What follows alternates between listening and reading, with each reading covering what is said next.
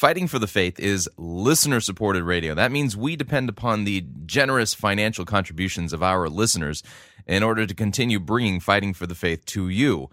Would you please support Fighting for the Faith financially by joining our crew or sending in a donation to support us financially? You can do so by visiting our website, fightingforthefaith.com. Click on the Join Our Crew button. That's a mere $6.95 a month. Or if you'd like to make a flat contribution, you can do so by clicking on the Donate button, or making your gift payable to Fighting for the Faith and sending it to Post Office Box 508, Fishers, Indiana, zip code 46038. Thank you for your support.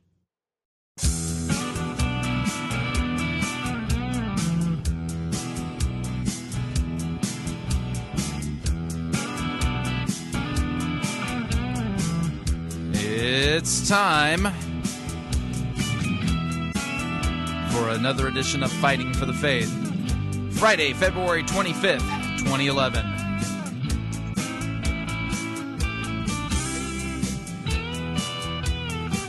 Good gravy, Miss Mavy.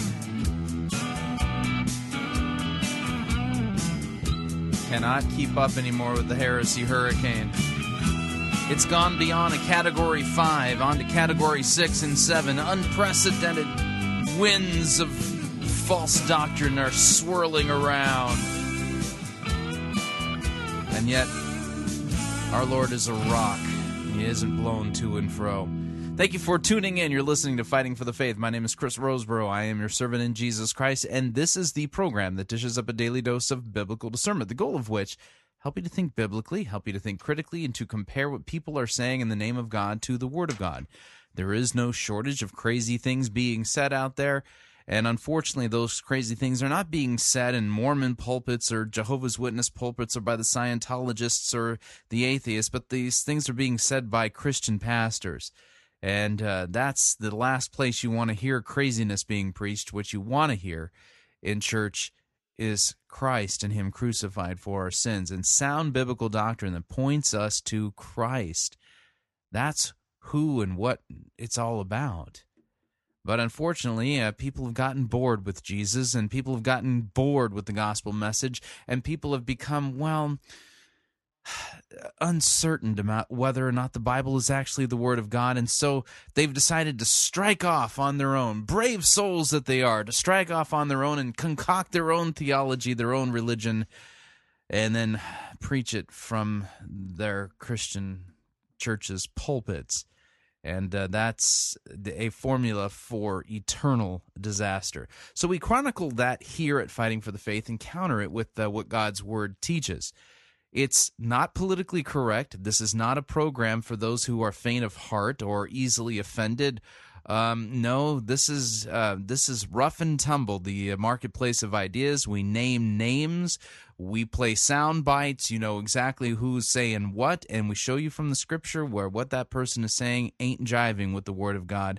And ultimately, always, always, always, when you get these weird doctrines, when you get people preaching their subjective theologies rather than the sound theology of the Scriptures, what you end up with is distractions that point us away from the biblical gospel, point us away from Christ, and lead us off into oblivion. And that's not what Christian pastors are going to do. Leave that nonsense for the cultists. Leave that nonsense for the people in other religions. That is not behavior becoming of a Christian pastor, one who is a shepherd, an under-shepherd of the great shepherd, Jesus Christ. Okay, today's program. I got way too much to do. Oh, man. But have I got a great sermon for you today. Oh, man. Yeah, I'll talk about the sermon in hour number 2. You don't want to miss this. You just don't want to miss this. It's a chapel sermon preached by Dr. Rod Rosenbladt at Christ College, Irvine. It's not Christ College, Irvine. That's what it was when I went there. Yeah, they changed the name to ConU. Yeah, so no, it's Concordia University, Irvine, California, and it recently preached a chapel sermon there, and the name of it is Christianity in 5 Verses. I literally just finished reviewing the sermon just before I went on the air, and I had to compose myself. I cannot wait for you to hear this. This is a sermon that I think you're going to want to hear a few times. It's that good, and you're thinking, oh, come on, Chris, it's just a sermon. Yeah, I know, and you're probably biased because Dr. Rosenblatt's your mentor. Yeah, I know. All of that considered, I really do think that this is one of those sermons you're going to have a tough time emotionally getting through it. And at the end of it, you're going to be like a little child after hearing the most amazing children's story you've ever heard. And you're going to say, again, I got to hear it again. I want to hear it again. It's that good.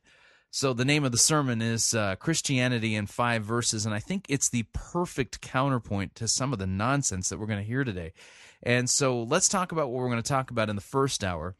And I've got to start digging into the pile of email. I'm I'm like way behind on my email at the moment. And I've got to catch up. And I'll today will be a first installment of some email. And I'm going to pick the low-hanging fruit. I'm going to read one or two emails from Pastor Gervais Nicholas Edward Charmley. Those of you who have emailed me some decent questions, hang on. I plan to get to them next week, but with everything that's happening right now, it's hard anyway. I will get to him.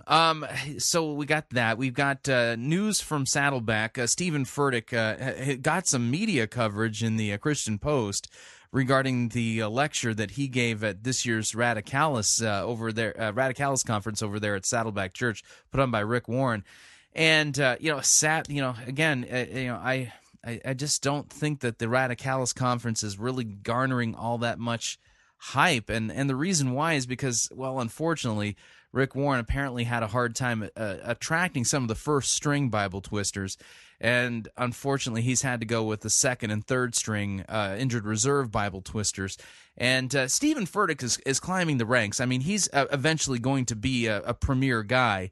He'll be up there with the Joel Osteens and the like, and of course he's just as heretical. But anyway, so he's his speech, was it yesterday or the day before, is called "Why Bother Syndrome." He's tackling the "Why Bother Syndrome" among pastors. We'll take a look at what was written about him in the Christian Post, and then we got news today that Rob Bell has a brand new book that'll be coming out on March 25th.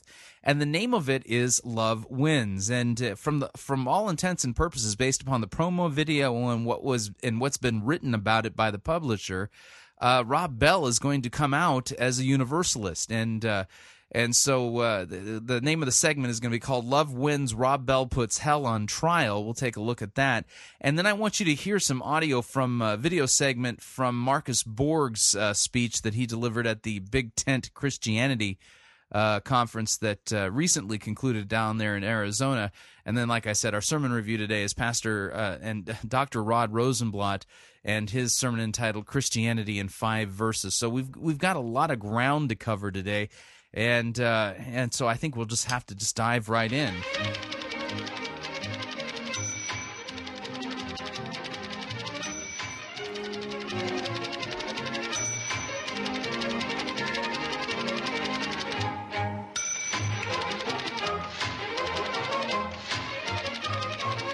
All right, I got two emails I'm going to take a look at from Pastor Gervais Nicholas Edward Charmley from across the pond in Great Britain, Hanley, Stoke-on-Trent. He's pastor of a congregation there.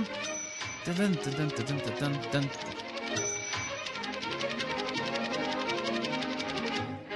And by the way, I'm thinking maybe next week. I don't hold me to it if it doesn't happen, but I've got it penciled in. I will be doing a Pastor Gervais Nicholas Edward Charmley sermon review next week.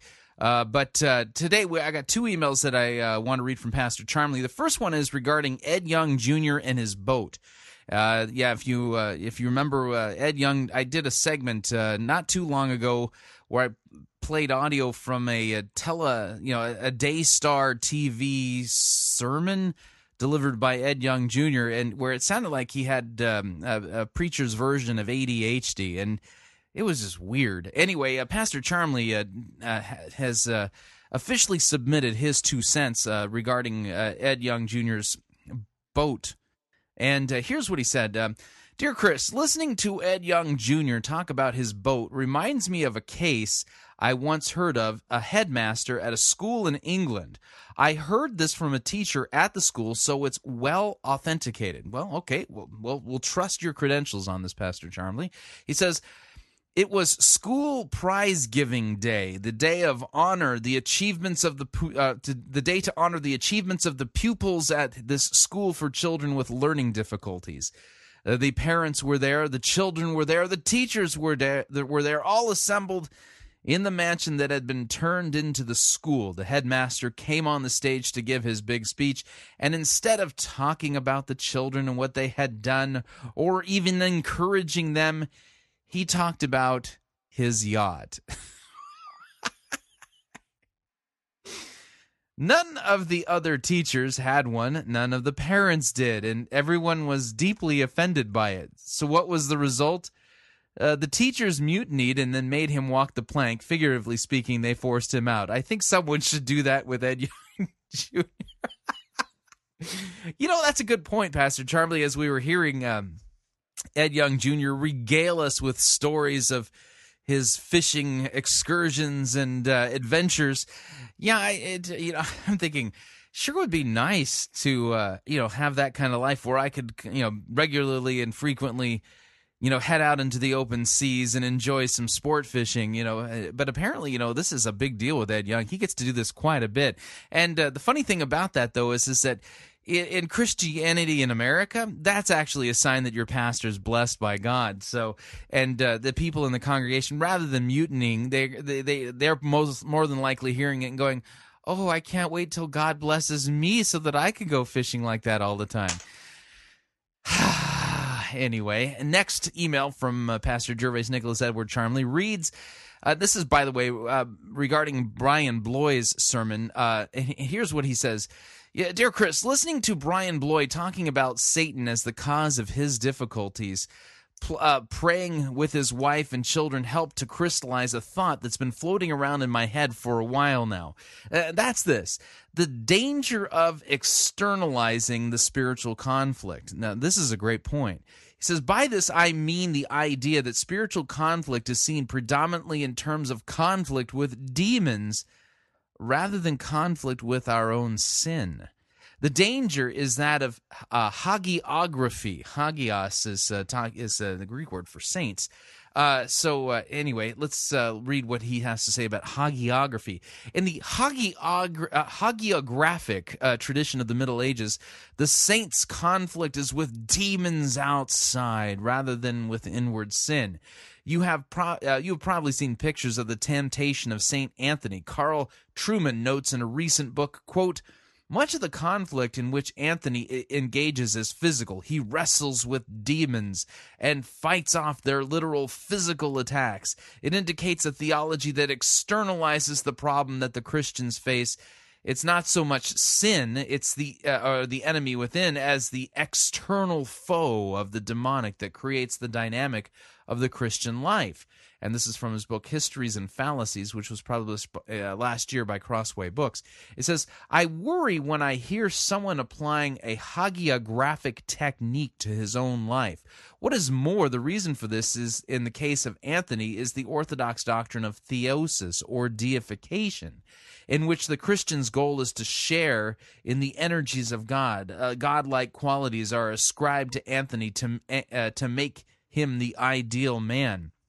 Now, this is bad enough when it's done with dead people. We all know that Christians have done this with dead heroes of the faith. Martin Luther has been the subject of hagiographic treatments, to name one man. So has Calvin, or John Wesley, Billy Sunday, and any other Christian hero you might be willing to name. Billy Graham is treated this way in some circles, and John Stott in others. Quote, "This man is the ideal, be like him," but what is infinitely worse is what we might call the hagiography of self, when the preacher holds himself up as the ideal man. Brilliant point, Pastor Charmley. You know what? We hear this frequently in the sermons that we listen to and review here at Fighting for the Faith, where the pastor will give some kind of standard by which, you know, people are supposed to be obeying God by, and then turns around and then says, you know, I used to struggle with this, but now that I do X, Y, or Z, I've now come to the grips with this, and I'm, you know, and I'm doing this myself, and you can learn from the way I learned how to do it. Here's the three things that I applied to my life so that I could then, you know, become holy this way. And if you apply these three things to your life after buying my book, you'll get all the details on this, then you too can, yeah, you make a great point, Pastor Charmley. Anyway, he says, Christian leaders in the past, like Luther, when they spoke of themselves, did so in terms of God's lowly instruments, or even as sinners. One of the best examples of this is the Scots Presbyterian Alexander White. What I hear in many of the sermons you review is something else. It is men holding themselves up as good examples. Add to that the hagiographic depiction of their struggles as with external rather than internal foes, and we have something very dangerous going on. While John Wesley taught a doctrine of the entire sanctification, he never claimed to have achieved it. These men are different. They singularly do claim to have achieved it. The saving grace of Wesley is that he never thought that he had attained it. Athanasius sets Anthony before us as an example. Wesley sets others before us. But the man who sets before us that contemptible creature himself is to be feared. For Athanasius, it took Anthony achieve perfection is a fallacy we can overlook. After all, Athanasius cannot be expected to have known Anthony's heart. But had Athanasius said that Athanasius achieved perfection, we would not call him a saint, but rather call him a demon. And now I fear I'm sounding far too much like G.K. Chesterton, so I had better quit while I'm ahead. Great emails, Pastor Charmley. Always insightful, good stuff. And I'm hoping next week to review the sermon that you recently delivered regarding John chapter 9 and the pool of Siloam. And we'll take a look at that next week, depending on how things go. All right, moving along here. I had asked you all a couple of weeks ago that I needed intro music. I needed intro music for when I would be talking about Stephen Furtick, and I want to thank you all for your various and sundry different songs that you recommended. Some of them were quite entertaining. Some of them were very funny. And at the same time, you know, I was looking for something that really just kind of rang true with Stephen Furtick, and I'm proud to announce that that several of you had suggested this song as our Stephen Furtick update music. And so, from now on, when we talk about Stephen Furtick, before we play Stephen Furtick's, we talk about what he's saying or comparing what he's saying to the Word of God, we will play this song. Here we go.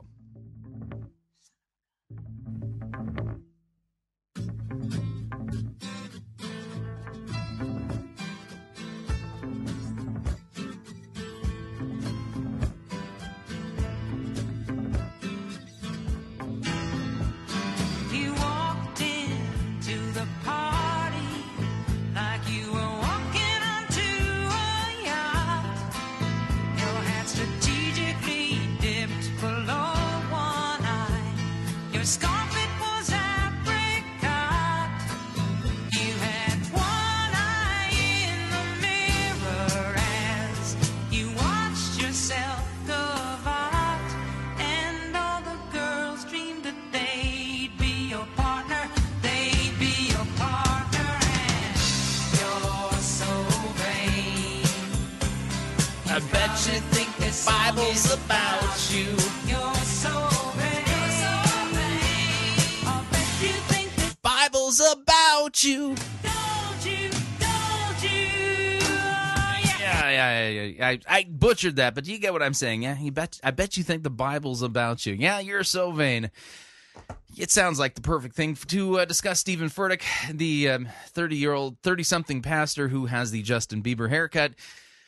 And and is the author of the book Sun Stand Still, yeah, because he's discovered that that's the prayer that the church has been missing this entire time. But anyway, he was one of the featured speakers at this year's, just tepid, flat, rather boring, uneventful.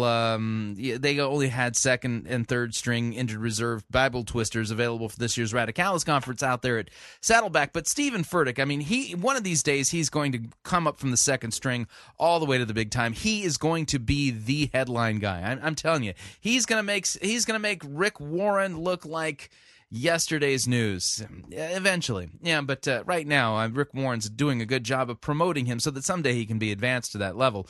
But anyway, the Christian Post, Catherine T. Fahn of the Christian Post, picked up the Saddleback press release regarding Stephen Furtick's speech at the Radicalis Conference, and pretty much just reprinted the press release with just a few minor edits. But I digress.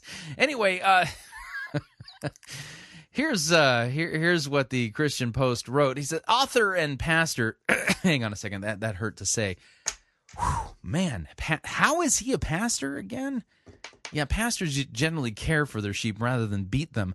Anyway, author and pastor Stephen Furtick tackled the why bother syndrome that can plague the faith of many pastors during his address Wednesday morning at the Radicalis Conference. Furtick, who leads Elevation Church in Charlotte, North Carolina, spoke from Mark 5 on Jairus, the synagogue leader, who asked Jesus to come to his house and heal his sick daughter. But along the way, a woman who has been bleeding for 12 years, quotes, cuts in line and gets healed by touching Jesus' cloak. Meanwhile, Jairus learns that his daughter has died at home. He said pastors attending the event at Saddleback Church can become inspired by the conference, but they can fall into depression and despair as they compare the size of their ministry and church to the magnitude of what they see at Saddleback. Quote, at the same time you are hearing God's word and faith is growing and rising up inside of you, your situation may be actually deteriorating and may not be improving at all, said Furtick. Pastors could hear a similar voice of doubt to what Jairus heard when he learns that his daughter is dead. Why bother the teacher anymore? What a supreme misunderstanding of Mark chapter 5. I mean, seriously, Mark chapter 5 has nothing, absolutely nothing, zero to do with the size of your church. And I mean, what is the assumed thing here? You got all these, only 2,000 something. By the way, I've been to Saddleback. I've been to Saddleback conferences before. I was the guest of Rick Warren a few years ago at the Purpose Driven Community Conference. And I got to tell you, I've been to a Saddleback conference when they've packed the place, and the sanctuary there at Saddleback can hold about 6,000 people. And if only 2,000 people, a pastor showed up, that sounds like a decline to me. I mean, 2,000, that's it? Just 2,000? That's, again, he was only able to get second and third string injured reserve Bible twisters to come and speak at the conference. But anyway, I mean, so here you've got pastors there, and they're at Saddleback, and they're going, oh, I want God to bless my church so that it's big like Saddleback. And things are getting worse. My church is shrinking. Why bother the master anymore? What a complete narcissistic and absolutely ridiculous way to look at things. Pastors are called to be faithful. Faithful in preaching God's word. It is a privilege to share God's word, whether it's with one person or with 5, 10, 15, 20, 100, 500, 1,000. Yeah, I mean, seriously. Seriously. And by the way, if you think that God's the one that's blessing Saddleback, if that were the case, then Rick Warren, you'd be able to go back into his sermons and hear him properly handling God's word, faithfully exegeting the text, and proclaiming Christ and him crucified for our sins, even to the sinners that call themselves Christians at Saddleback. And, And you know, instead, all you hear is Rick Warren twisting God's word, tickling ears, mangling the text, focusing in on me. So Rick Warren, I mean, the reason why his church is growing has nothing to do with the blessings of God. It has everything to do with the fact that he's telling pagans what they want to hear, and pagans will flock to hear that. And because, you know, what he's basically doing is creating the false illusion that God and Christianity is all about them having their felt needs met. And, you know, so this, I mean, man, talk about blindness. And by the way, the story of Jairus' daughter there in Mark chapter 5, it ain't about your church. I mean, how is it that these guys are able to take a passage that's about Jesus, that's about Christ, and turn it into something about themselves?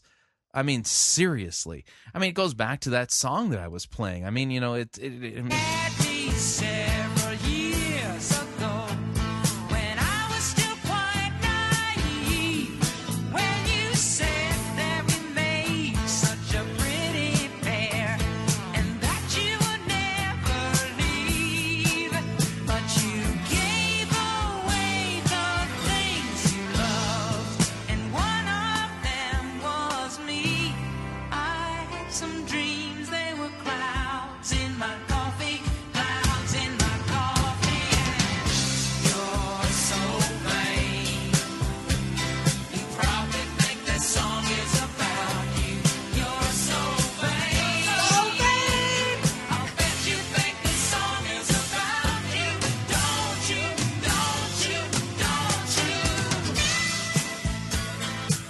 with that, I think I'm going to go to a break. That's right. You bet you think the Bible's about you. They're so vain. Going to rock out, do the white man overbite, do the Muppet dance right here in my seat here.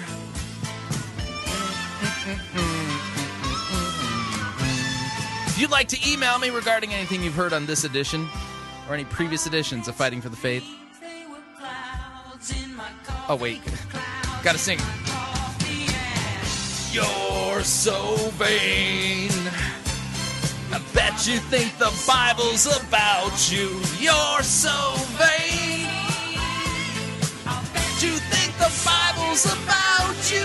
Don't you? Don't you? When I hear you went up to Saratoga and your horse. You know how to get a hold of me. You know my email address. I'm going to rock out for a little while here.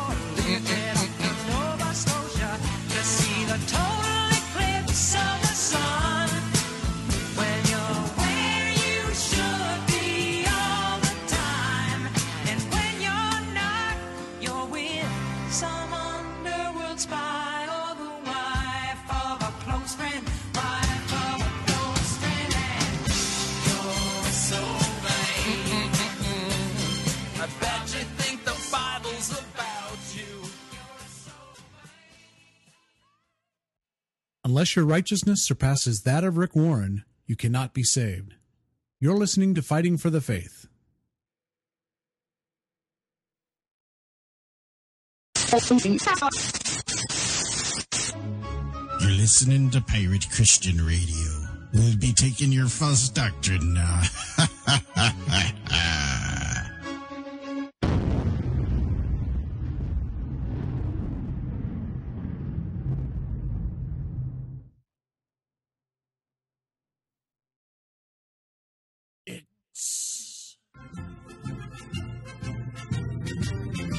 Monty Python's Flying Circus Church.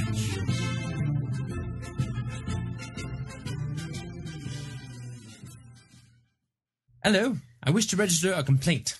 We're closing for lunch. Never mind that, my lad. I wish to complain about the sermon that I purchased a day ago from this very boutique. Yes. What's wrong with it? Tell you what's wrong with it, my lad. It's a dead sermon, that's what's wrong with it. No, not possible. You just preached it wrong. Look, matey, I know a dead sermon when I preach one, and I know that the sermon I preached yesterday was certainly dead.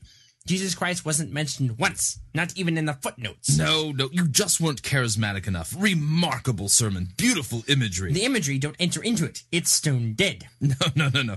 You're just not open-minded enough. All right, then. If it's not dead, then I shall be able to preach the gospel. I read a portion of it. Ahem. And then the camp counselor told all of the woodland creatures to become more righteous, so that they too could get to the place called heaven. You see what I mean? This is ridiculous. Yeah. I found the gospel in the sermon. No, you didn't. That was you just writing the word gospel on the cover of the room temperature sermon. Well, I never. Yes, you did. I never did anything. This entire sermon fails to preach anything that's worth anything to anyone. Now, that's what I call a dead sermon. No. You haven't looked deep enough into yourself. You must be joking. Well, you're just being divisive, and you refuse to accept the message that's being presented. Now look, mate. I've definitely had enough of this. That sermon is definitely rotten, and when I purchased it not but a day ago, you assured me that it was Christ-centered, cross-focused, and filled to bursting with the gospel. Well, if you would just read the title. Read the title? What kind of title is this anyway? Super Spiritual Happy Fun Friends Adventure Camp Pack. Well, this particular sermon is designed to draw large audiences, and that's what you said you wanted. It has lovely imagery. Look, I took the liberty of examining this sermon after I preached it, and I discovered the only reason why I bought it in the first place was because it had been put into the wrong sleeve package. Well, of course it's in the wrong package sleeve. If I hadn't put a less suspicious cover on the sermon, you'd have had people chasing you just so that they can hear you preach it. Chasing me down the street? Mate, listen, people wouldn't be chasing me to hear this rubbish if I was firing midgets out of cannons. It's bleeding demise. You didn't buy the midget cannon expansion pack? The sermon has passed on. The sermon is no more. It has ceased to be. It's expired and gone to meet its maker. It's a stiff. Bereft of life, it burns in hell. If you hadn't put it in the wrong package sleeve, I would be using it for fire starter. The thought processes that brought it about are now history. It's off the twig. It's kicked the bucket. The bleeding choir invisible wouldn't listen to this sham. This is an ex-sermon. Well, I better replace it then. Let's see here. Christ-centered, gospel, Jesus.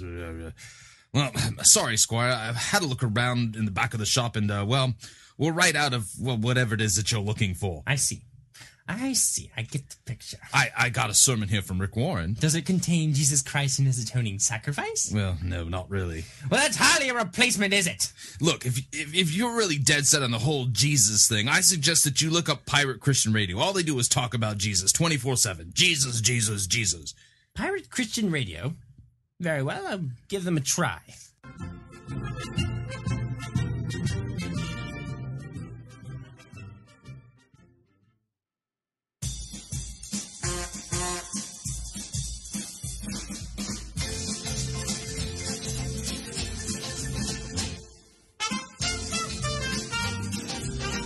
Keep more of your money in your pocket. Hi, Chris Roseborough here. If you're planning to travel anytime in the near future, then don't pay more for airfare, hotel rooms, or rental cars than you need to.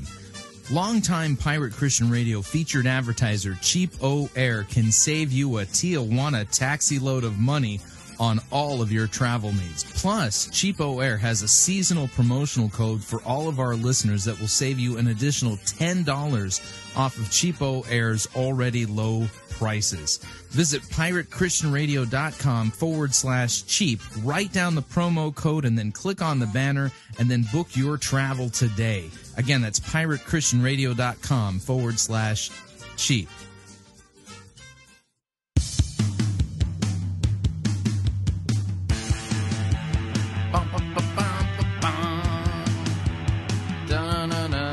We're back.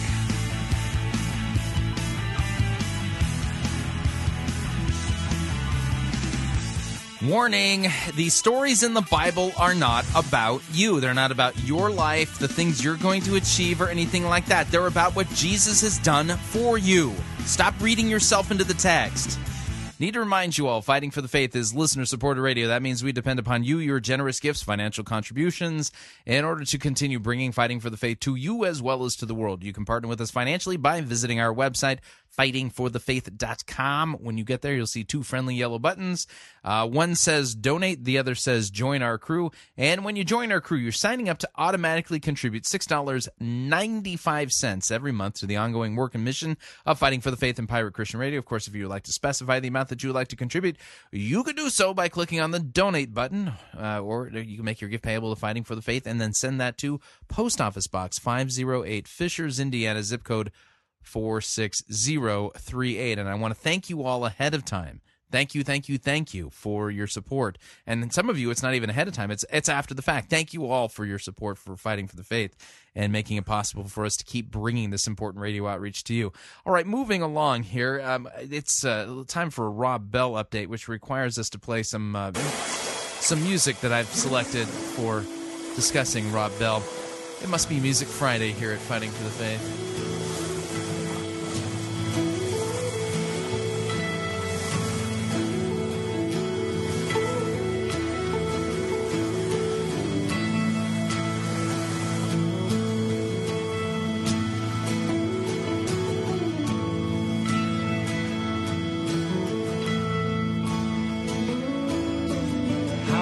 Special people change.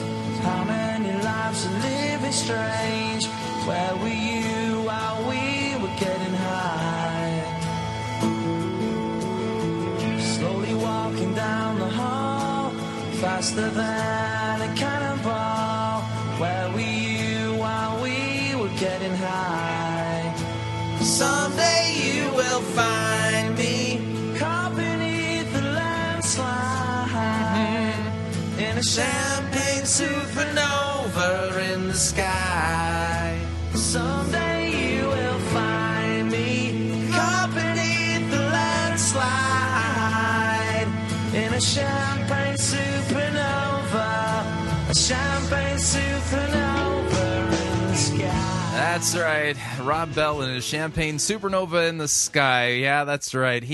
Rob Bell has a brand new book coming out, and the name of it is, it's not actually a theological statement. It's basically a philosophical slogan that he's famous for quite a while. This is not a new thing that's to be associated with Rob Bell. But the name of his forthcoming book, and it's coming out on March 25th, is entitled Love Wins. That's right, Love Wins. Oh, isn't that just sounds so great? And so, the subtitle is a book about heaven, hell, and the fate of every person who ever lived. Oh, wow.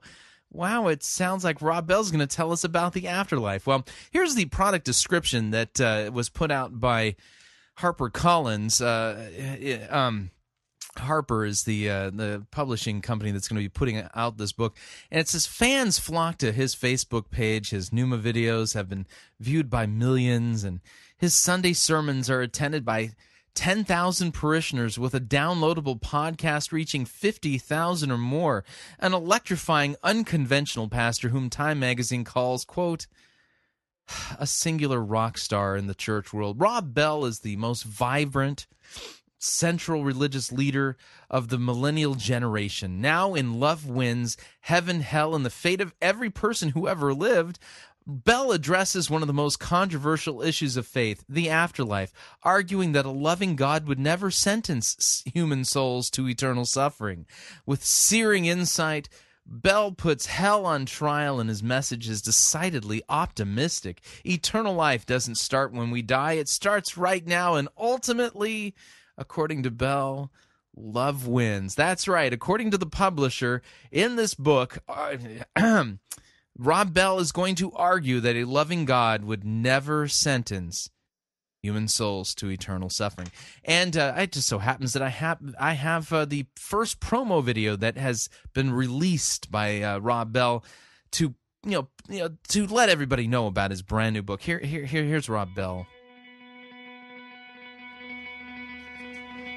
Several years ago, we had an art show at our church, and people brought in all kinds of sculptures and paintings, and we put them on display, and there was this one piece that had a quote from Gandhi in it. And lots of people found this piece compelling. They'd stop and sort of stare at it and take it in and reflect on it, but not everybody found it that compelling. Somewhere in the course of the art show, somebody attached a handwritten note to the piece, and on the note, they had written, "Reality check. He's in hell." Gandhi's in hell? He is? And someone knows this for sure? Well, let's see. Gandhi was a practicing Hindu, and he never repented of his idolatry and false religion, and went to the grave denying Christ and refusing to be forgiven by Jesus.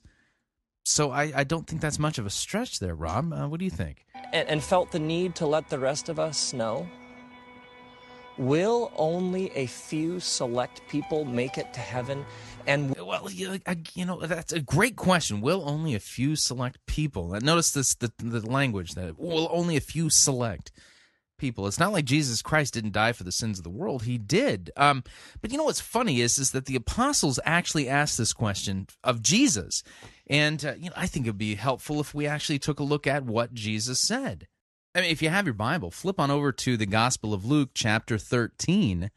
I'm going to start reading at verse 22. I mean, this whole question was actually asked of Jesus Christ, and let's take a look. Here's what it says. Luke chapter 13, starting at verse 22. It says, he went on his way, this is Jesus, went on his way through towns and villages, teaching, journeying toward Jerusalem. And someone said to Jesus, Lord, will those who are saved be few? Lord, will those who are saved be few? And Jesus said to them, quote, strive to enter through the narrow door, for many, I tell you, will seek to enter and will not be able. When once the master of the house has risen and shut the door, and you begin to stand outside and to knock at the door, saying, Lord, open to us, then he will answer you, I don't know where you come from, And then you will begin to say, well, we ate and drank in your presence, and you taught in our streets. But he will say, I tell you, I don't know where you come from. Depart from me, all you workers of evil. In that place there will be weeping and gnashing of teeth. And when you see Abraham, Isaac, and Jacob, and the prophets in the kingdom of God, but you yourselves will be cast out. And people will come from the east and from the west and from the north and the south, reclining at the table in the kingdom of God. And behold, some are last who will be first, and some are first who will be last. So, I mean, you know, someone asked Jesus straight up, you know, will those who are saved be few? And based upon the answer that Jesus gave, it appears that the answer would be that the many are going to... not make it, workers of iniquity. But I mean, you know, but then again, you know, Rob Bell, I mean, he's got a new book coming out, and he puts hell on trial. But I mean, don't you think that by putting hell on trial that Rob Bell is in reality putting Jesus on trial? I mean, isn't that really effectively what he's doing? But I mean, let's hear a little bit more here. Will billions and billions of people burn forever in hell? And if that's the case, how do you become one of the few? Is it what you believe or what you say or what you do or who you know or something that happens in your heart? Or do you need to be initiated or baptized or take a class or converted or being born again? How does one become one of these few? Apparently the born again thing just got thrown in there with everything else. And then there is the question behind the questions. The real question, what is God like? Because millions and millions of people were taught that the primary message, the center of the gospel of Jesus, is that God is going to send you to hell unless you believe in Jesus. And no, actually, that's not the central message of Christianity. The central message of Christianity is Jesus Christ died for our sins and was raised again for our justification. It's, by the way, this is one of those completely non-sequitur and straw man arguments. Christianity does not teach that unless you receive Jesus, you're going to burn in hell. Christianity instead teaches this, that you are already heading to hell, and God is offering you a pardon. That the reason you go to hell is not because you didn't believe in Jesus, but the reason you go to hell is because you've broken God's law. And that as a result of that, you have earned God's just damnation. His just judgment against you is that you're guilty and you've earned hell. But the good news is that God suffered in your place in Jesus Christ.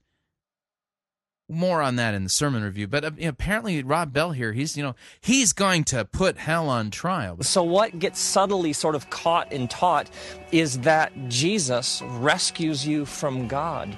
But what kind of God is that we would need to be rescued from this? So apparently he's putting the God of the Bible on trial.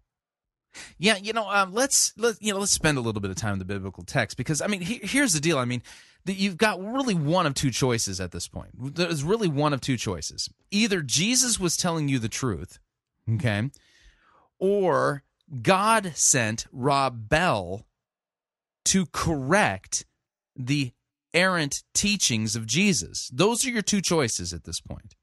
Because believe me when I tell you, that's really what's going on here. Jesus was the one who most clearly taught about hell. If you have your Bible, flip on over to the Gospel of Matthew, chapter 13. The Gospel of Matthew, chapter 13.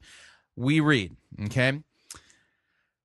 All right, let's see here. Where do I want to go? Okay, I'm just checking out my notes here. Okay, Matthew chapter 13, starting at verse 24. Matthew 13, starting at verse 24. We read, Jesus put another parable before them, saying, "The kingdom of heaven may be compared to a man who sowed good seed in his field. But while his men were sleeping, his enemy came and sowed weeds among the wheat and went away. So when the plants came up and bore grain, then the weeds appeared also. And the servants of the master of the house came to him and said, 'Master, did you not sow good seed in your field? How does it have weeds?' He said to them, 'An enemy has done this.' So the servant said to them, 'Then do you want us to go and gather them?' But he said, 'No, lest you gather the weeds, you root up the wheat along with them. Let both grow together until the harvest. And at the harvest time I will tell the reapers, gather the weeds first, bind them in bundles to be burned, but gather the wheat into my barn.'" Okay. So the disciples heard this parable and just went, "What?" Jesus, you got to explain that to us. So zoom ahead just a couple of verses to Matthew chapter 13, verse 36, same chapter, verse 36. It says, "Then he," Jesus, "left the crowds and went into the house, and his disciples came to him saying, 'Explain to us the parable of the weeds of the field.' So he answered, 'All right, the one who sows the good seed is the Son of Man. The field is the world. The good seed is the sons of the kingdom. The weeds are the sons of the evil one. And the enemy who sowed them is the devil. The harvest is the close of the age, and the reapers are angels.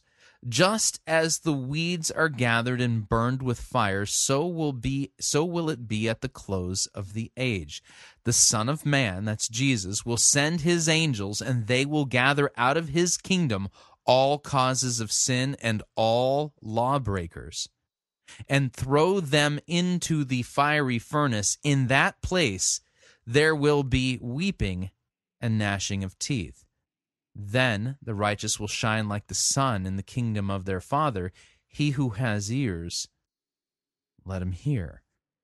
So according to Jesus, pretty simple. I mean, he starts off speaking in kind of symbolic language, and then Jesus is asked to explain it, what he said, and he turns around and he deciphers the symbols and tells us what its plain meaning is.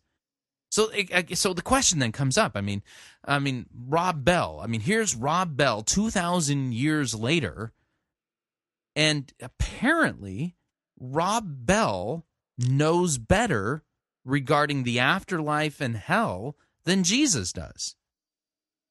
I mean, aren't you glad that God has finally sent Rob Bell to come and clear up and overturn the errant teachings of Jesus regarding hell and the afterlife? And Jesus' errant teaching regarding the fact that few are saved, and that narrow is the path that leads to life, and broad is the road that leads to eternal damnation and destruction. I mean, for one, I'm so thankful. I'm just absolutely thrilled that God has finally sent us a prophet, the prophet known as Rob Bell, to come and overturn those horrible teachings of Jesus. I mean, thank you, Lord, that we're finally set free from the yeah, by the way, that's kind of a problem. Jesus, by the way, is God in human flesh. And he rose again from the dead after he was crucified under Pontius Pilate. So, if Jesus is actually God, then that means that that his credentials are actually better than the credentials of Rob Bell. So who am I going to believe? Am I going to believe Jesus, or am I going to believe Rob Bell, who's kind of the Johnny-come-lately, come to think of it? I mean, one of them is a prophet. I mean, obviously, one of them is sent by God. And if Rob Bell is the one that was sent by God, then it's clear that he was sent by God to overturn the teachings of Jesus, yet Jesus is God in human flesh, so that doesn't make any sense. Maybe I should listen a little bit more to this video. God, how could that God ever be good? How could that God ever be trusted? And how could that ever be good news? This is why lots of people want nothing to do with the Christian faith. They see it as an endless list of absurdities and inconsistencies, and they say, why would I ever want to be a part of that? See, what we believe about heaven... And by the way, this is all going to be answered in our sermon review today. You've got to stay tuned for this. But hell is incredibly important because it exposes what we believe about who God is and what God is like. Oh, okay, so what we believe about hell exposes what we believe about God and what God is like. Well, okay, I mean, that being the case, I mean, let's take a look again at, some of the things that Jesus taught regarding the subject. If you have your Bibles, flip on over to Matthew chapter 25. Let's spend a little bit more time in the text. Matthew chapter 25, verse 31. Matthew chapter 25, verse 31. Here's what it says, "And when the Son of Man," that's Jesus, "comes in glory and all the angels with him, then he will sit on his glorious throne. Before him will be gathered all the nations, and he will separate people one from another as a shepherd separates the sheep from the goats. And he will place the sheep on his right, but the goats on his left. Then the king will say..." Now, by the way, the judgment's already taken place by this point. If you're all, if you're in the... Y'all ever seen American Idol? Yeah, what they do is, they get 100,000 people get whittled down to 300, and then those 300, sing for their lives. And then what happens is that, they go to Hollywood and they sing and they perform an audition, for these like coveted spots, on American Idol. There's only 24 to begin with. And so they have to whittle 300 down to 24. And so what happens is that after they audition, what they do is they put them in groups. They'll put one, they'll take a group of 30, 40 of them and put them in one room, and they'll take another group of 30 or 40 of them and put them in another room. And so you got four major rooms set up, and in those rooms are contestants. Well, the reality is that the judgment has already taken place. If based upon which room you're in, you're either going to go on to the next stage or not. Kind of the same thing that's going on here. So here's what it says. "Before him will be gathered all the nations, and he will separate people one from another as a shepherd separates the sheep from the goats." Apparently, Jesus separates, okay? "And he will place the sheep on his right, the goats on his left, and then the king," that's Jesus, "will say to those on the right, 'Come, you who are blessed by my Father, inherit the kingdom prepared for you from the foundation of the world.'" Okay, sounds like good news. "For I was hungry, you gave me food. I was thirsty, you gave me drink. I was a stranger, and you welcomed me. I was naked, you clothed me. I was sick, and you visited me. I was in prison, and you came to me.' Then the righteous will answer him, saying..." Notice that they're declared righteous. Notice the righteous will answer him, saying, 'Lord, when did we see you hungry and feed you, or thirsty and give you drink, and see you as a stranger and welcome you, or naked and clothe you? And when do we see you sick or in prison and visit you?' And the king will answer them, 'Truly I say to you, as you did it to the least of these, my brothers, you did it to me.'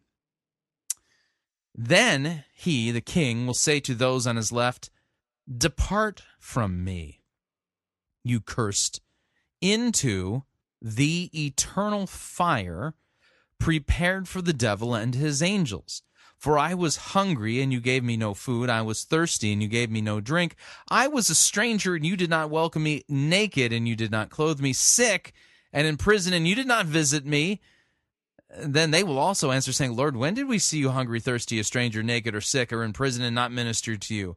And he will answer them, saying, 'Truly, truly, I say to you, as you did not do it to the least of these, you did not do it to me.' Then these will go away into eternal punishment that is eternal, but the righteous into eternal life." Okay, so that's Jesus. I mean, these are in the red letters. I mean, you red letter Christians out there, those are the red letters. And so Let me back this audio up just a smidge, and let's hear what Rob Bell has to say again. Here. Be good news. This is why lots of people want nothing to do with the Christian faith. They see it as an endless list of absurdities and inconsistencies, and they say, I'm so glad you're going to free us from all of those absurdities and inconsistencies that Jesus taught. Way to go, Rob. Why would I ever want to be a part of that? See, what we believe about heaven and hell is incredibly important because it exposes what we believe about who God is and what God is like. Yeah, so there we go. Yeah, because if you want to know what God is like, you look at Jesus, because in the story that Jesus told of the parable of the sheep and the goats, or the story there, Jesus is the king and he's God. I wonder what that exposes about his thoughts about himself. Yeah, again, so I just asked the question, just got to ask the question. I mean, based on what Rob is saying here, I mean, I've got to come to the conclusion that either Jesus is right about the afterlife, or that God sent Rob Bell to correct the errors that Jesus taught regarding the afterlife. Those are pretty much our only two options here. Look forward to seeing the book, though. I'm sure it'll be rather interesting. But those are, I mean, so, I mean, where do you sit on this? Are you going to go with Jesus, or are you going to go with Rob Bell? You know, I'll tell you what. I'll go with Rob Bell as soon as he dies and rises again. As soon as he rises from the grave and thereby proves that he has the authority to overturn the teachings of Jesus. That you know what Jesus taught regarding the afterlife, therefore proving that he was sent by God to overturn Jesus' errors regarding what Jesus taught about the afterlife. As soon as Rob Bell raises from the dead and does that, then I'll go with his story about what happens in the afterlife. Wow. Okay, moving along here. I've got no music for this, but I thought I would share this with you anyway. Like I've told you in the past, there was a recently concluded conference, Big Tent Christianity Part 2. And I did not attend that one. It was all the way over there in Arizona, and I had good reasons as to why I didn't attend. Some of it budget, some of it time. But, you know, I budget for a certain amount of conferences every year, and I just did not put that one in the budget. But anyway, Marcus Borg was one of the featured speakers there at the Big Tent Christianity Conference. And I want you to hear what he said regarding the Bible and the nature of God. And apparently he knows better than Jesus and the God of the Bible what God is like. But you know, here's Marcus Borg. They'll almost be like bullets on an outline, or points on an outline if bullet is too violent a metaphor. First one, I'm going to talk about some of this tonight, and I don't want to shoot my wad right now. Okay, second one. I think it's important for us to realize that 48% of American Protestants, and maybe you said this before I came in, I was about 10 minutes late getting here, 48% of American Protestants believe that the earth is less than 10,000 years old. Now notice the way he said that. Apparently this is a problem. And that's not because of the failure of our educational system. What's the reason why 48% of American Protestants think that, you know, believe in a young earth? Why would that be? Could it be well, because evolution, there isn't, I mean, seriously, there isn't a single shred of evidence to support macroevolution? Not one. I mean, more and more scientists are defecting from it. It doesn't seem to explain nothing. And you know, and Jesus himself, being God in human flesh, actually, well, he believed in the creation story and believed in Adam and Eve and Cain and Abel and all of that. And yeah, could it possibly have anything to do with the fact that God in human flesh actually believed the Genesis story, and he proved his credentials were like beyond believable because of the fact that he was raised again on the third day after he was crucified under Pontius Pilate? I just, you know, I wonder if that could be, you know, but no, apparently this is a problem, and here's the reason why, according to Marcus Borg, so many Protestants actually believe this. Are you ready? Because they belong to churches that teach this. And part of being part of that community is to be against evolution and to be in favor of biblical inerrancy and so forth. Really important for us to realize that. Half of American Protestants believe that. One of the reasons for that is that the United States has the least educated clergy of any country in the developed world. There you go. Yeah, so, yeah, see, if we would just educate our clergy. Yeah, so the reason why there's so many pastors who believe the Bible is because, plain and simple, they're just simply uneducated. Apparently, they only have three teeth. They're all a bunch of rednecks. And, you know, they're dumber than rocks. Now, that's right. We like our pastors to be, you know, just a little bit smarter than a rock. Not much smarter, but just slightly above the intelligence level of an amoeba. And I'm not talking about mainstream clergy now. I'm talking about those largely independent Protestant congregations, maybe even denominations, that have no educational requirement for ordination. Yeah, see, that's the problem. Bunch of dumb, uneducated pastors. See, and if we would just educate our pastors, we would all learn the truth about God, the real truth about God, the way Marcus Borg did. Let's listen a little bit more about what Marcus Borg thinks about the Bible and God. Okay, that's the first comment. Second comment, what's the Bible? God, it's really important for us to be able to say, you know, the Bible is sometimes wrong. If you can't say that, then, you know, you get into arguments about the Bible says slavery is okay, so what's happened that it's not okay anymore? Oh, boy. That is an old, tired red herring and straw man. And the Bible says homosexuality is wrong, and that settles it. The Bible is sometimes wrong. Apparently, it's always wrong when the current thought in vogue is contrary to what the Bible teaches, and at that point, that's when the Bible's wrong. Next bullet comment.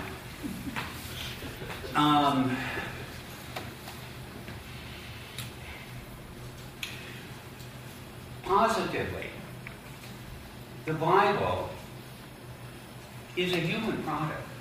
Now, that may not sound like a positive statement to you, but it manifestly is. Now, what's really funny is that this is a liberal argument, and if you properly understand biblical inspiration, then you understand this, that just like Jesus was both God and man, okay, and that, you know, that there was a communication of the attributes in such a way that you couldn't tear that apart. Same thing with God's Word, okay? All Scripture is God-breathed. Okay, and, or as Peter said, that nobody, when it comes to these prophecies, it's not a result of human interpretation or mythologies, but instead is it a matter of what God has revealed. Okay, that's Roseburgh's paraphrase. But the idea then is this, and if you, for instance, I spend time in the New Testament translating from the Greek into English, and what I find over and over and over again is that if you gave me a passage that, let's say, I didn't really know it so well that I would be able to immediately pinpoint, oh, that's 1 Corinthians or whatever. I could figure out who the author was based upon the sentence structure and the style of writing. Luke has a very unique style. Paul has a unique style that you can't possibly miss. Peter, whoa, yeah, that's some interesting Greek there. And then like the Gospel of Mark or the Book of Revelation. Wow. Yeah, the Book of Revelation, I mean, that's a good. By the way, that, funny enough, if you're a first-year Greek student or you're learning Greek, you might find that your teacher will have you, when it comes to finally reading and translating passages, will take you to the Book of Revelation. The reason why is because that Greek, yeah, it's really sloppy but super easy to translate. So as a result of it, it's clear that each of the human fingerprints are all over the biblical text. It's not biblical inerrancy and inspiration doesn't teach that the Bible fell out of the sky, or that it's merely a divine product. No, instead, the Bible is a 100% human product. And it's a 100% divinely inspired product. Okay? The two go hand in hand. And so each human being was inspired by God to write the things that he wrote, and it was not taking dictation down. It was instead its inspiration, being carried along, being moved by the Spirit to write the things that they write. And so it's 100% human and it's 100% divine. And to say that is not to diminish the text at all, but because of the fact that it's inspired by God, yeah, it's inerrant. God doesn't lie. God the Holy Spirit does not deceive. And you can't tell the truth by telling lies. But, this is just Marcus Borg opining himself. By the way, we're going to find out a little bit more about the God he believes in just a second. Hey, let's continue. And it's not that its purpose is to give answers, not even to raise questions. So I love the way you spin that. You know what's funny? The express purpose of the Scripture given in Scripture... You find it in the Gospel of John. These things are written so that you may believe that Jesus is the Christ, the Son of God, and that by believing you will have life in his name. Really, the Scriptures are to make us wise unto salvation. Its ultimate purpose, its telos, is specifically for men's salvation. But I don't think he's going to say that. Okay. The Bible... is the product of two ancient communities. The Jewish Bible, the Old Testament, the product of ancient Israel, the New Testament, the product of the early Christian movement, and it tells us how our spiritual ancestors in those communities saw things. It tells us about their experiences of the sacred, how they thought about the sacred. It contains not just information about what they believe, but it includes, to say the obvious, their prayers, their hymns, their poetry, all of this great, great stuff. Oh, I'm so glad that you think it's great, great stuff. Wonder what you learned while reading it, because we're going to find out more about his God in a second, and if you think it's even remotely close to the God revealed in the Bible, let's just keep listening. And to be a Christian means... to take the Bible very seriously. Oh yeah, yeah, yeah. You take it. We take it seriously. Not sure what seriously means. Yeah. You don't believe it's the Word of God. You don't believe it's inspired or inerrant. You don't believe the claims regarding the God that's revealed in those Scriptures is true, because he actually has his own deity that is not at all the deity revealed in Scripture. But you'll find that out in just a second. He takes the Bible very seriously. Yes, serious. Yes, serious. But not seriously enough. A continuing conversation with it, but not to get hung up on, because it's the Word of God, that means we're supposed to believe it no matter whether it makes sense or not. I mean, John 3:16 does not say, God so loved the world that God sent a book. Right. Now, that's a classic liberal throwaway line. John 3:16 says God doesn't say God so loved the world that he sent a book. Now, here's the funny thing. Tell me, what book do you go to? What's the only book that you can go to find out about the Son that the Father sent so that the world would be saved? I mean, if that particular book didn't say, for God so loved the world that he gave his only begotten Son, that whosoever believes in him shall not perish but have eternal life. Notice he doesn't want to get to that part. He just wants to say, see, it doesn't say that God so loved the world that he sent a book. But the problem is that the only place you find out about that God and that Son who died for the sins of the world, the one that you can have life by believing in his name. The only place you can find out about that God is in that book, because it's not revealed anywhere else. Jesus didn't write anything down. In fact, Jesus specifically said of his followers that if they reject you, they reject me. And if they reject me, they reject the one who sent me.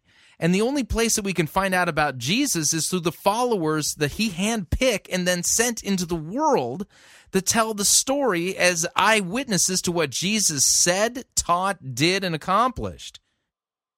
You can't go anywhere else to find that information except for that book. Yeah, and so the Bible is a human witness that our spiritual ancestors declared to be sacred. That's what the whole process of canonization is about. Oh, okay, so our spiritual ancestors. Let's see if you have anything in common with your spiritual ancestors. By the way, the funny thing about ancestors, okay, over the Thanksgiving holiday last year in 2010, I visited my Uncle Bobby. I have an Uncle Bobby, and my Uncle Bobby, he lives in Connecticut.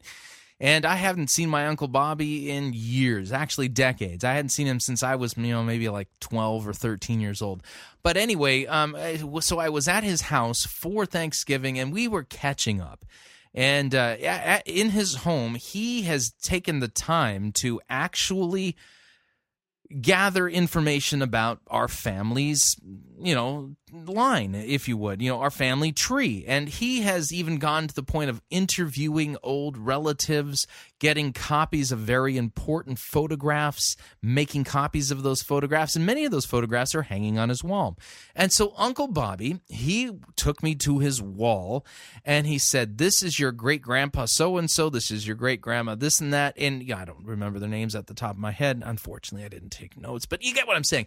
And what I found very interesting is that looking back through time, looking at those old photographs of my ancestors, I can go, oh, that's who gave me my nose. Oh, that's where my chin came from. And oh, look, that person has the same kind of eyebrows that I have. And I found that in looking at the photographs of my ancient and dead ancestors, I could see a family resemblance. Why? Well, because genetics is a rather interesting thing. Now, if Marcus Borg, who takes the Bible very seriously, by the way, very, very seriously, yes, very seriously, is claiming that the people in the Bible, or who wrote the Bible, are his spiritual ancestors, don't you think that the religion that he believes in, that the God that he confesses, ancestrally speaking, that it would pretty much be the same religion, and his confession would be their confession. I mean, what's the whole point of having ancestors if you don't look anything like them, sound anything like them, or anything like them at all? Let's listen in as Marcus Borg continues talking about his spiritual ancestors, and let's hear about this God that he believes in. Now, last comment I'll make in my series of bullet comments. I may have gone on too long already. But let me go to the question of personal relationship with God. I have a personal relationship with God. Oh, he does. He has a personal relationship with God. Tell me more about this deity that you believe in. I, as a person, am very intentional about centering myself ever more deeply in God or the sacred. Oh, so he's very intentional about centering himself. I don't know what that means. I mean, as a verb, how do you center yourself? And what if you have like a really awkward center of gravity? I mean, would the centering have to be somewhere to the left or to the right, or maybe forward a little bit? Like me, because, I have a gut. My center is a little off, is what I'm basically saying. But anyway, he takes the Bible very seriously, and he claims that the people who wrote the Bible are his spiritual ancestors, and he has a personal relationship with God, and he centers himself in the sacred, in the divine. Tell me more about this God that you have a personal relationship with. But that doesn't mean God is a person. What? Back up the tape here. Hold on a second here. Let's hear that in context. More deeply in God or the sacred. But that doesn't mean God is a person. People sometimes confuse personal relationship with God with, do you think God is a big person? So the God he believes in isn't a person. Do you think that's a problem? I mean, apparently his God isn't a person. What is his God? Is it the Force? Is it some kind of cosmic pantheistic panentheistic thing that just permeates and oozes in and out of creation? Is that his God? I mean, is that the God of the Bible? Well, which kind of then leads to the bigger issue. Jesus Christ claimed to be the God of the Jews in the flesh, and he displayed all of the attributes of personhood. And he, not only that, he seemed to have personal relationship with God the Father and the Holy Spirit. I mean, he talked with them, he prayed to them, he communicated with people.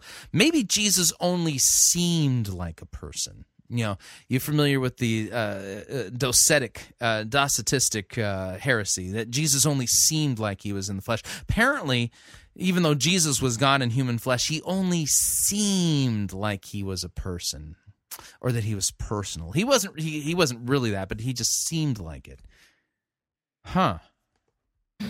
You know, separate from the universe, who created the universe separate from God's self in the beginning, and who relates to the universe now by deciding sometimes to do things and other times deciding not to do things. You know, if somebody thinks of God that way and it doesn't get in the way of their relationship with God, and it doesn't get in the way of their growth and compassion, I have no need to correct their theology. Yeah, but you don't personally believe in a personal God, okay. But I think thinking of God that way, as a person-like being who sometimes intervenes and so forth, I think it's the major cause, well, if not the major cause, one of the three major causes of modern atheism. Oh, I see. Yeah, the reason why people are atheists is because Christians believe that God is a personal being. Yeah, no. Sorry, you got the cart before the horse there, buddy. Yeah, the reason why there are atheists is because people are by nature sinners and at war with God. And again, you know, Jesus Christ is God in human flesh, and he really actually displayed all the attributes of personhood, that he was a person. In fact, we can pray to Jesus. Yeah, so where did you get these ideas about God, Marcus? I mean, you claim that you take the Bible seriously, but everything that's revealed about the personal God that's revealed there in the Scriptures, you reject. So how is it that you say you take it seriously, or you think of it as sacred? Again, the question is, who are you going to believe? I mean, apparently, you can either believe Jesus, who claimed to be God and proved it by raising himself from the dead on the third day after he was crucified under Pontius Pilate, or you can believe Marcus Borg, whom apparently God sent to correct us, and so that we wouldn't believe that God is personal, because Jesus was, everybody misunderstood Jesus, and Jesus, he appeared way too personal, and as a result of it, people confused God as being a personal being. Wow, that's just really, really, really bad. All right, we're up on our second break. If you would like to email me regarding anything you've heard on this edition or any previous editions of Fighting for the Faith, you can do so. My email address, talkback@fightingforthefaith.com, or you can ask to be my friend on Facebook. It's facebook.com/Pirate Christian, or you can follow me on Twitter. My name there, Pirate Christian. We'll be right back. Great sermon coming up. You don't want to miss it. I'm going to go floss my brain. Maybe sing a little more Carly Simon. It's something.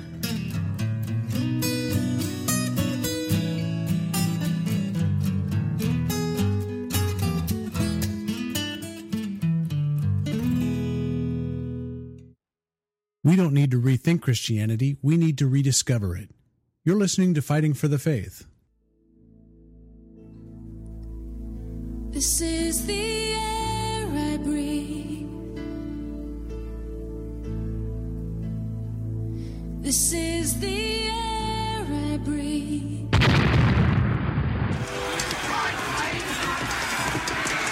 I've had enough of this sissy, pansy, cunning, photo-written music you have the audacity to call worship. Men, put this entire girly praise band in the boo box. Let's wheel in the organ and get some real worship music underway.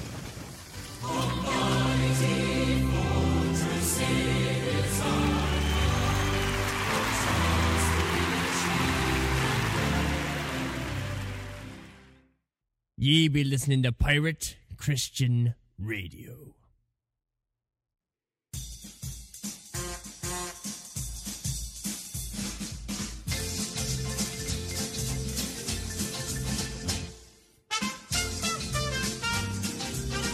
Keep more of your money in your pocket.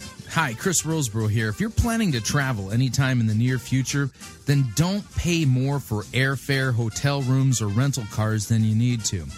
Longtime Pirate Christian Radio featured advertiser Cheap O Air can save you a Tijuana taxi load of money on all of your travel needs. Plus, Cheap O Air has a seasonal promotional code for all of our listeners that will save you an additional $10 off of Cheap O Air's already low prices.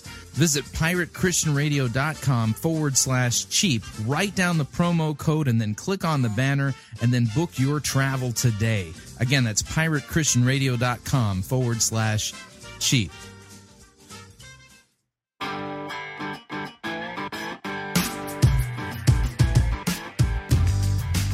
All right, we're back. Hour number 2 of Fighting for the Faith. Need a good sermon, and boy, when I tell you, this one is blisteringly great. This is the perfect antidote to the stuff that you heard from Rob Bell and Marcus Borg today. In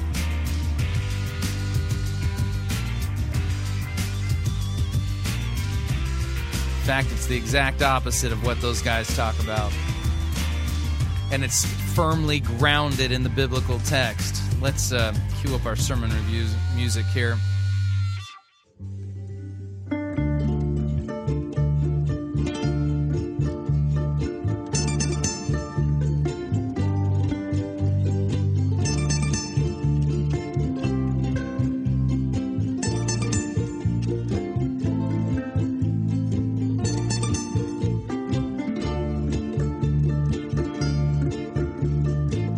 The good, the bad, and the ugly. We review it all here at Fighting for the Faith. We're an equal opportunity sermon reviewing service. Today's sermon comes to us via Concordia University, Irvine. The Reverend Dr. Rod Rosenblatt presiding.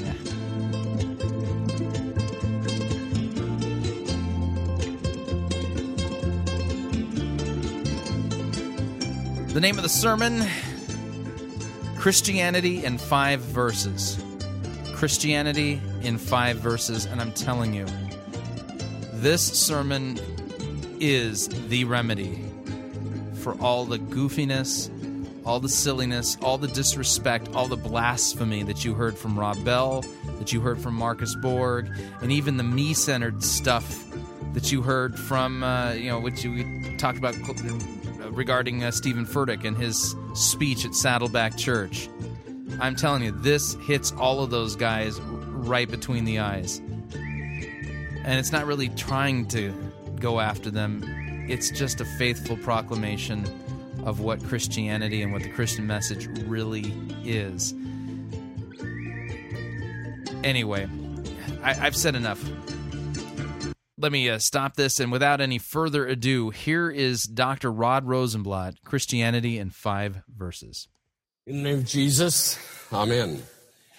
I begin with a true story, a story of something of which I was a part as a pastor here in Orange County. I was serving as an interim pastor at a non-LCMS Lutheran parish out on El Toro Road years ago. An interim pastor is a temp, called to hold things together as best he can while the congregation goes through what has become the overly long process of issuing a call to a pastor. It's a holding things together with baling wire and bubble gum. One Sunday, we were talking in the adult class about the call to every Christian to witness to others about the gospel, to tell the story. Before people left that Sunday morning, I gave them an assignment for the following Sunday. The setup I gave them was this. Imagine a situation where a close friend or friends asked you what Christianity was, what it was about. I specified for them conditions that were as good as it gets. A close friendship with him or them over many, many years, kids who played together each week, a situation where it was normal to phone one another every week about this, that, and the other thing. Maybe you vacationed together as families every summer. Your friends saw you as honest, intelligent, of goodwill, and so forth. He or they respected you in every way and without reservation. He or they, as Luther said, always put the best construction on everything that you do. So, the assignment was to take a piece of paper and write down the answer to their question, what is Christianity?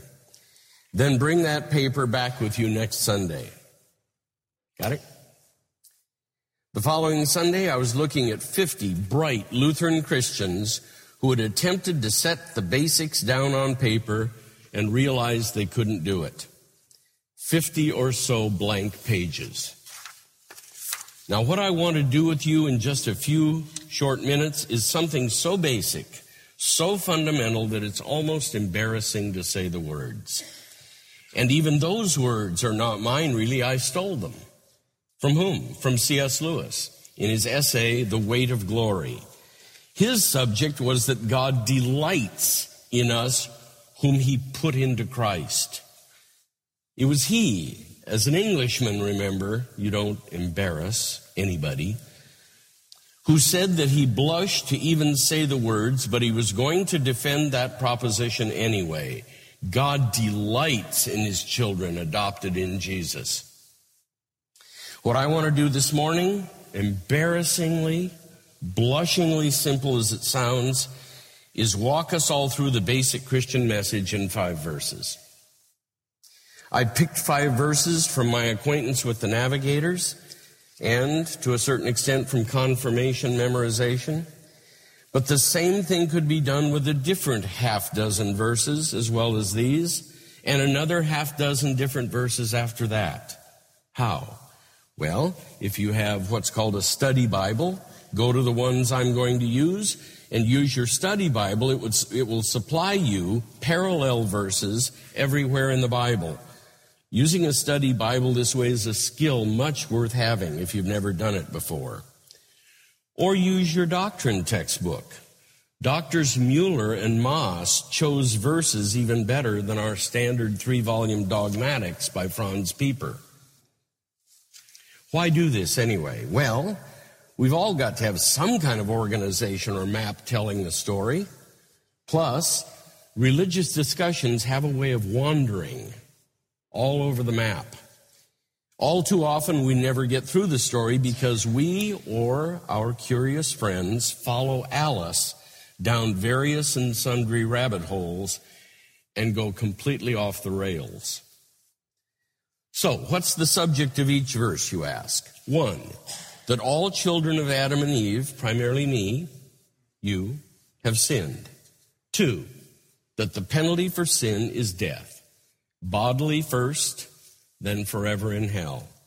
3, that Jesus Christ paid that penalty we've accrued by his death on the cross for each and every one of us. 4, that justification before God is pure gift as opposed to a matter of our works. And 5, the assurance that one really is justified before God now and then forever. 2 caveats.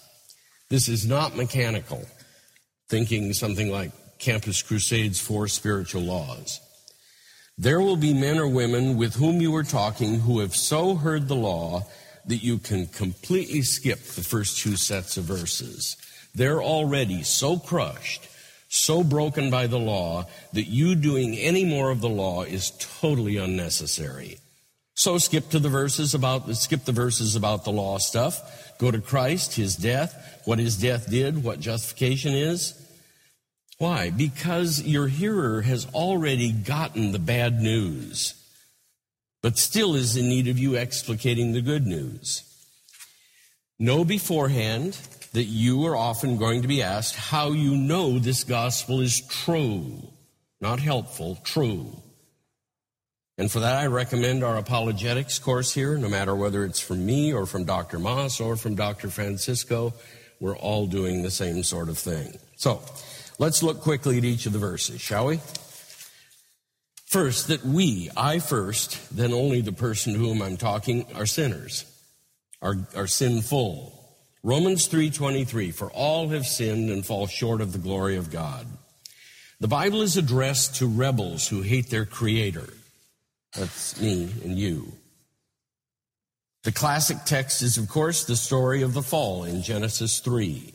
But there are New Testament parallels as well. For example, St. Paul's parallel in the first half of Romans chapter 3. Dark, dark, dark stuff. And it's about you and it's about me.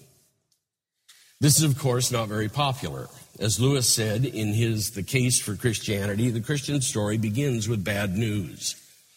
Jesus said that it is only those who are sick and know it who have the need to go looking for a physician. Those who imagine that they are well and not sick unto death will ignore a physician. And I recommend that when we talk about sin, we use ourselves as illustrations. Lord knows there's plenty of raw material. Not using the sin of those to whom we're talking. Do it autobiographically. Your hearer will connect the dots between us all, you yourself, and himself or herself without your help. So I recommend that we use a lot of I rather than a lot of you when we try to get sin across in a secularized generation. And unfortunately, in our therapeutic culture, you and I probably have to contrast feeling guilty with being genuinely guilty. The Bible message is very concerned with the latter and not very much with the former. I can use the Ten Commandments to illustrate my failure, primarily the first, read Luther's Catechism, and again, not his or her failure, mine, in the face of God's law. And I've heard some people do this same thing using Jesus' Sermon on the Mount. Our primary problem is not that we feel guilty, at least according to the Scriptures, it's that we are guilty. The key thing is that we get across that we are all already doomed, already face a completely holy and righteous judge, and are presently under his righteous condemnation. And the final will not be graded on the curve. There are only two grades, 100% and 0. And the standard for the judgment is his law. And that law in the Bible checkmates us. Each of us in his or her cell on the Green Mile, and the sentence of condemnation already pronounced. The carrying out of the judge's sentence of death is all we can expect. Unless there is some intervener greater than we, someone who is not sick unto death, some rescuer champion greater than we. 2, that the penalty for sin is death, bodily death, then forever death. Romans 6:23, for the wages of sin is death. This sin, death, law linkage in the Bible is a matter of the entire race's sin as compared with my personal death, my personal sin. But regardless, it all comes down to the same thing anyway. I am a willing member of a fallen and sinful race, the one we call human. So are you, and so is your hearer. Gentile or Jew, it makes no difference. Rosenblatt has willingly, proudly, happily, and on a daily basis piled up against himself God's altogether righteous wrath, his retributive justice. If I say I just want God at the judgment to give me what I deserve, he will. If I see myself as somehow above needing mercy or grace, if I just want justice or fairness, God will give me exactly what I've said I want. Now, whether when I get justice, it is to my joy or to my terror is another question. 3, that Christ in his death on the cross paid the penalty I and you too owe. Romans 5:8. But God evidences his love toward us in that while we were yet sinners, Christ died for us. We've already seen that we deserve nothing but execution and condemnation forever, not just for our sins daily, but for the sin we inherited from Adam. And if one doesn't get us, the other will. We fare badly on both counts. But amazingly, that God, who is perfectly holy and just, once in human time, that is, during the days of Caesar Augustus, became one of us, took our place, and later dealt out his justice on himself instead of on us. This is Christianity, folks. Christianity is not about moral improvement, transformation, community, happiness, or any of the rest of that stuff. It's about the offended king giving his life and blood in order to rescue those who hate him. That's you and me. But he was wounded for our transgressions. He was bruised for our iniquity. The chastisement of our sin was upon him, and with his stripes we are healed. All we like sheep have gone astray, and the Lord has laid on him the iniquity of us all. St. Paul, God made him, that is Jesus, to be sin for us. St. Peter, he himself, Jesus, bore our sins on the tree. God was under no obligation whatever to do any of this, but he did it anyway. If you were going to some claimed Christian church, and this is not the essence, the center of what is communicated to you every single Sunday, my advice to you is get out of there. Switch churches. If this amazing announcement of what God did for you one afternoon 2,000 years ago isn't defining, isn't central, isn't the message, 13 ways from Friday, the old Lutheran fathers would probably say it's not really a church you're attending. It's some kind of weekly gathering, but a church it ain't. And I don't care how often the worship leader uses the name of Jesus either. If it isn't clearly about the Jesus who bled, died, reconciled God to you, propitiated God's own wrath for you, adopted you as his child by the blood of his cross, where God richly and daily forgives your sin on the basis of Jesus' blood and death, the worship leader's Jesus ain't the Jesus of the New Testament. Christianity is not about moral improvement, it's about substitution, the innocent one dying for the guilty ones. Correlatively, Christianity is not primarily about recipes for healthy relationships, better parenting, wiser dating, more intimate marriages, better financial responsibilities, or any of that. By nature, I again and again return to my own perceived needs as a dog returns to its vomit. And so do you, I'll bet. And we need a pastor to placard before our eyes, Jesus is dying. To preach into our earballs, Jesus dying for us, the good news of what Jesus' death did. Preach to us what we do not incline to, the depth of our sin, and that somehow the Jesus of the New Testament text is even greater than that sin, and that he freely laid down his life for it, somehow conquered our death for us by dying in our place. Christianity isn't about us. It's about Jesus and his identity and his work for us. Our only part is as beggar recipients of the overspill of who he was and what his cross did for us. It's about Jesus' death somehow putting us right with God. Very simply, Jesus and his substitutionary dying solved my real problem, sin, regardless of the fact that I imagine my real problems are any of 1,000 earthly problems.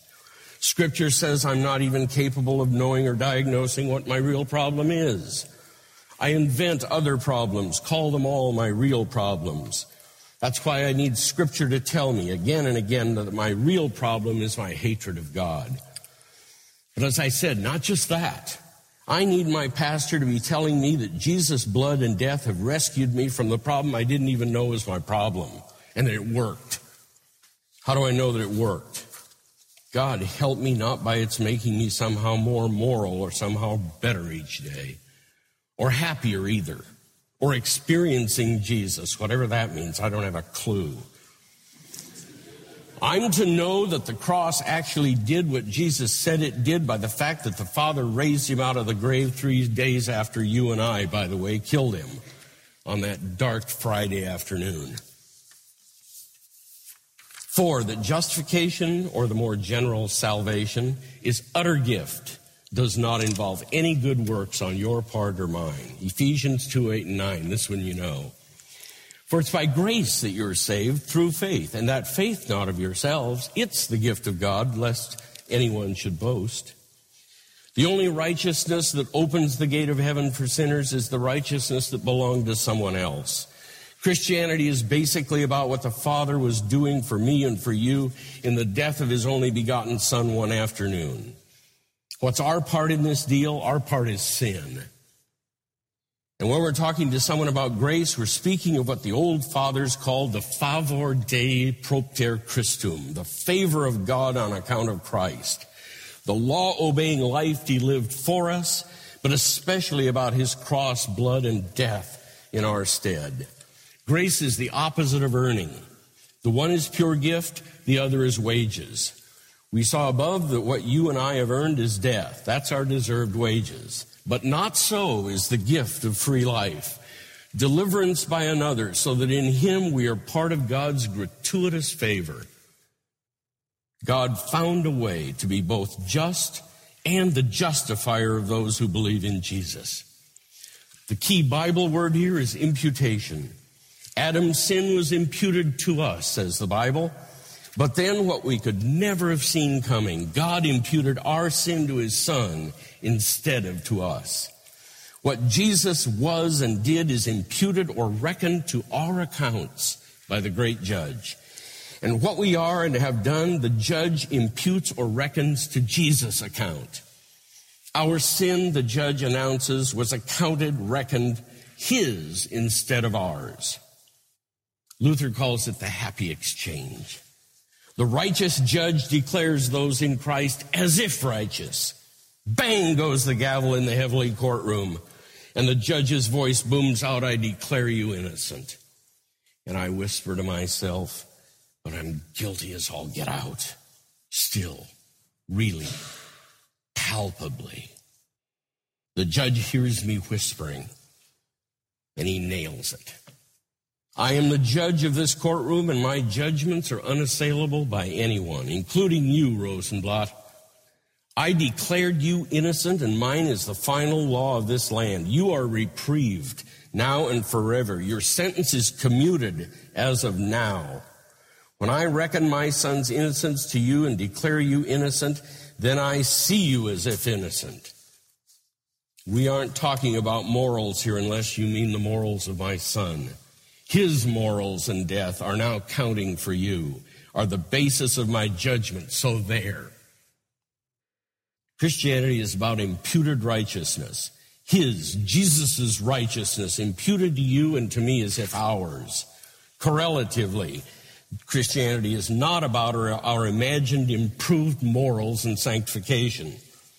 Again, if you're at a church talking constantly about your improvement, go find another church.